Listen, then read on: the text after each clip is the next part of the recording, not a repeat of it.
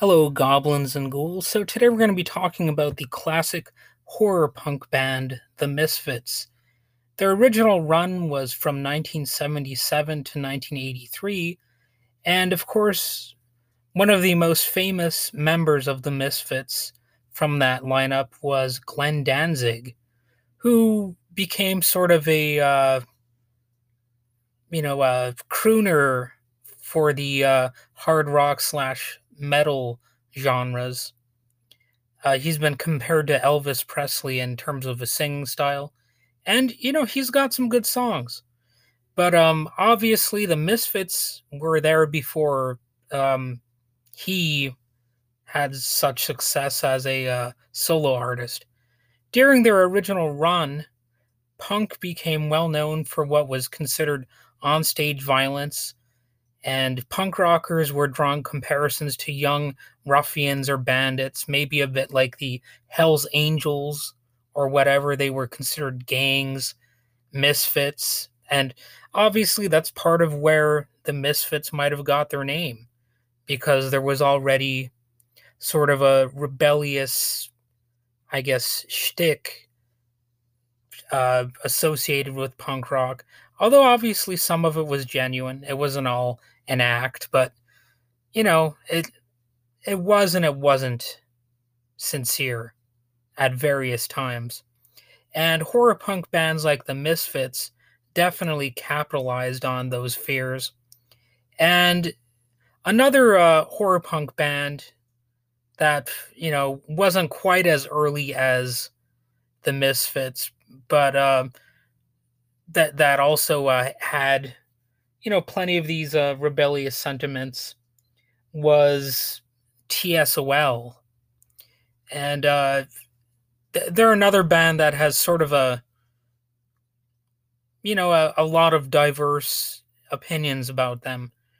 Um, but anyway, going back to the Misfits, the 1983 album Earth AD slash Wolf's Blood contains hits like Mommy, Can I Go Out and Kill Tonight? and Die, Die, My Darling. And that was, you know, intended to shock the concerned parents of the time. And definitely some of their lyrics were shocking, you know, sort of like TSOL's lyrics. And uh, in terms of horror punk, I don't want to leave out bands like The Damned. They, they might actually be really one of the first horror punk bands, if not the first one.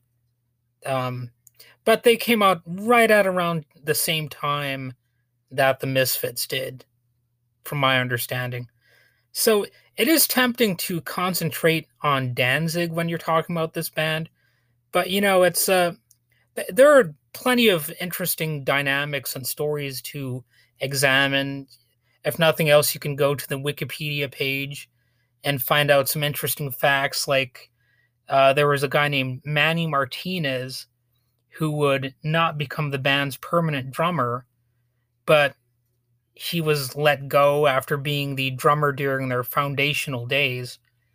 It's maybe comparable, at least uh, for punk rockers, to what happened to Pete Best with the Beatles. You know, I'm not really that hip to Beatles lore, but I, I do understand that he was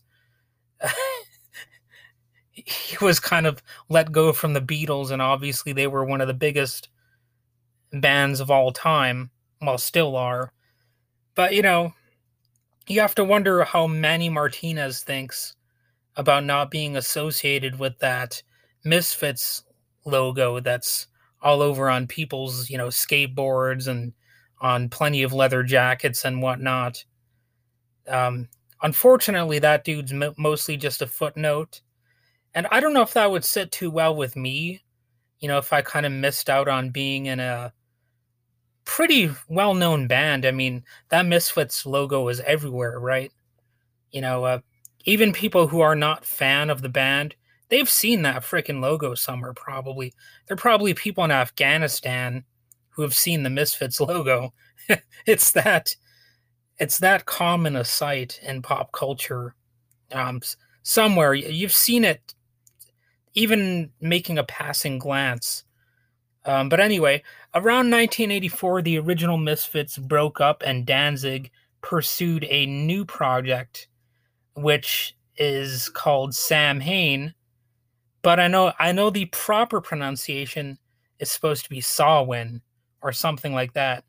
You spell it S A M H A I N, and most people will say it that way, obviously.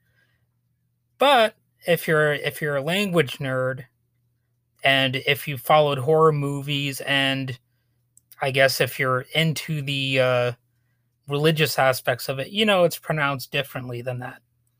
But after a string of singles and independent albums, the Misfits achieved some mainstream success with considerable help from their logo, which I mentioned before. Um, but it's it's like anything, uh, even in punk, marketing matters. You know, whether it's the Misfits with that cool skull, or you know, even the Dead Kennedys logo. That's like an iconic thing. You've got uh, Black Flag's logo. You know, th- this shit stands out to people.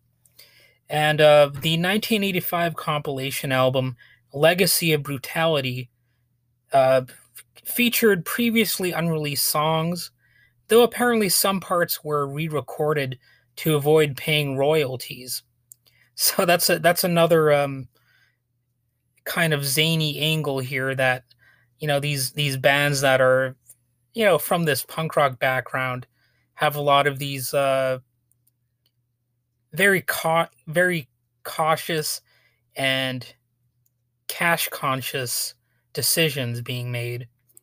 So uh, yeah, that that's that's kind of funny to me. Like they re- we recorded a bunch of the parts to avoid royalties. You know, I, I can imagine some of those musicians feeling skunked by that decision a little bit, right? But anyway, that includes some of their most famous songs like Hybrid Moments, Some Kind of Hate, and Where Eagles Dare.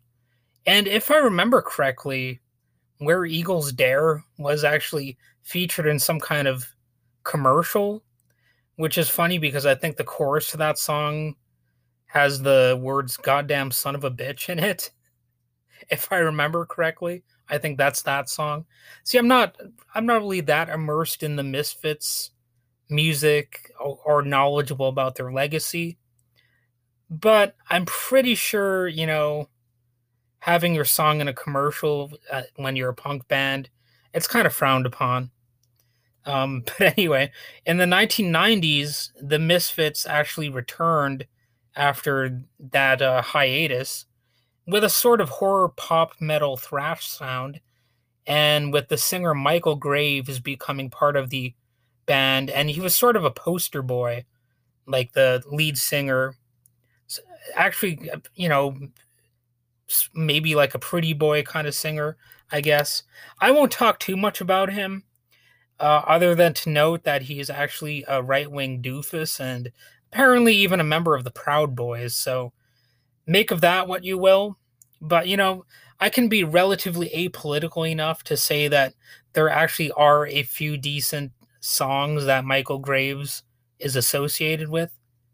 I mean, what can you say? Uh, he's he became an extremist at some point, but um, you know that's the way the cookie crumbles, I guess.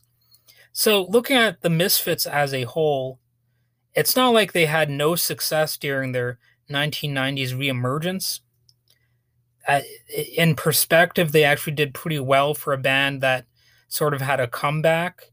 A lot of bands try that and they fail. So the band's success did not entirely hinge on Glenn Danzig who left to pursue a solo career that was also successful. So obviously, the, these were some talented people.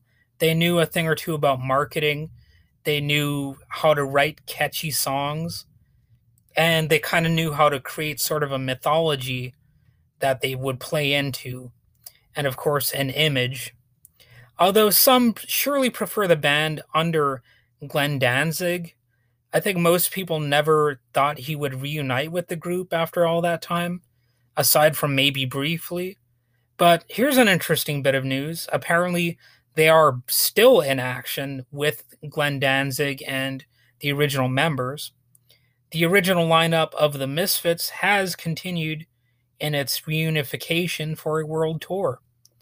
And I think they're even touring right now, as far as I know.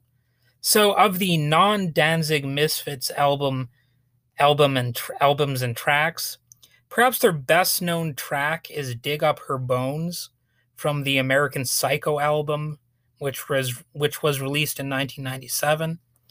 The band toured Europe and North America in support of the album, and they appeared as characters in World Championship Wrestling.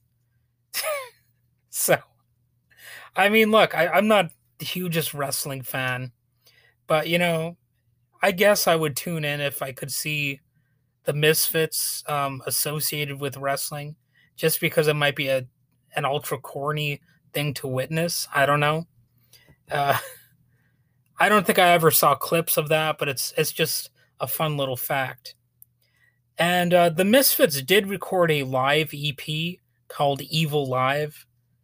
It's like a one of those words that's spelled, you know, forward and backwards, and they both say the same thing. I forget what the hell that that is called, and I'm embarrassed that I forgot what that phenomenon is called. but anyway, um, in 1996, the Misfits also released a coffin box set containing nearly all of the band's Danzig era material recorded from 1977 to 1983. So, if you're a fan of the Danzig era stuff and don't really want anything to do with any other time frame of the band, then that would be a relatively safe bet. Of course, if you're a hardcore fan of the band, you'll have everything that they've done. Um, but I'm just saying, if you want to, you know, have the special Danzig era stuff, well, that's an easy way to get at least most of it. But anyway, I think I've said enough about this, um, especially for someone who doesn't really listen to the Misfits that much. But I think that at some point I might get more into the band. You know, um, it's just one of those things I haven't really gotten around to that much. I've definitely heard some of their songs, and uh, they are catchy and they're fun. But you know, they're not really even Glenn Danzig at his best. If I'm being honest, there, there's sort of a sense of novelty about those songs, and uh, I think it's more for fun than anything else. But Anyway, uh, I've said enough and have a good day.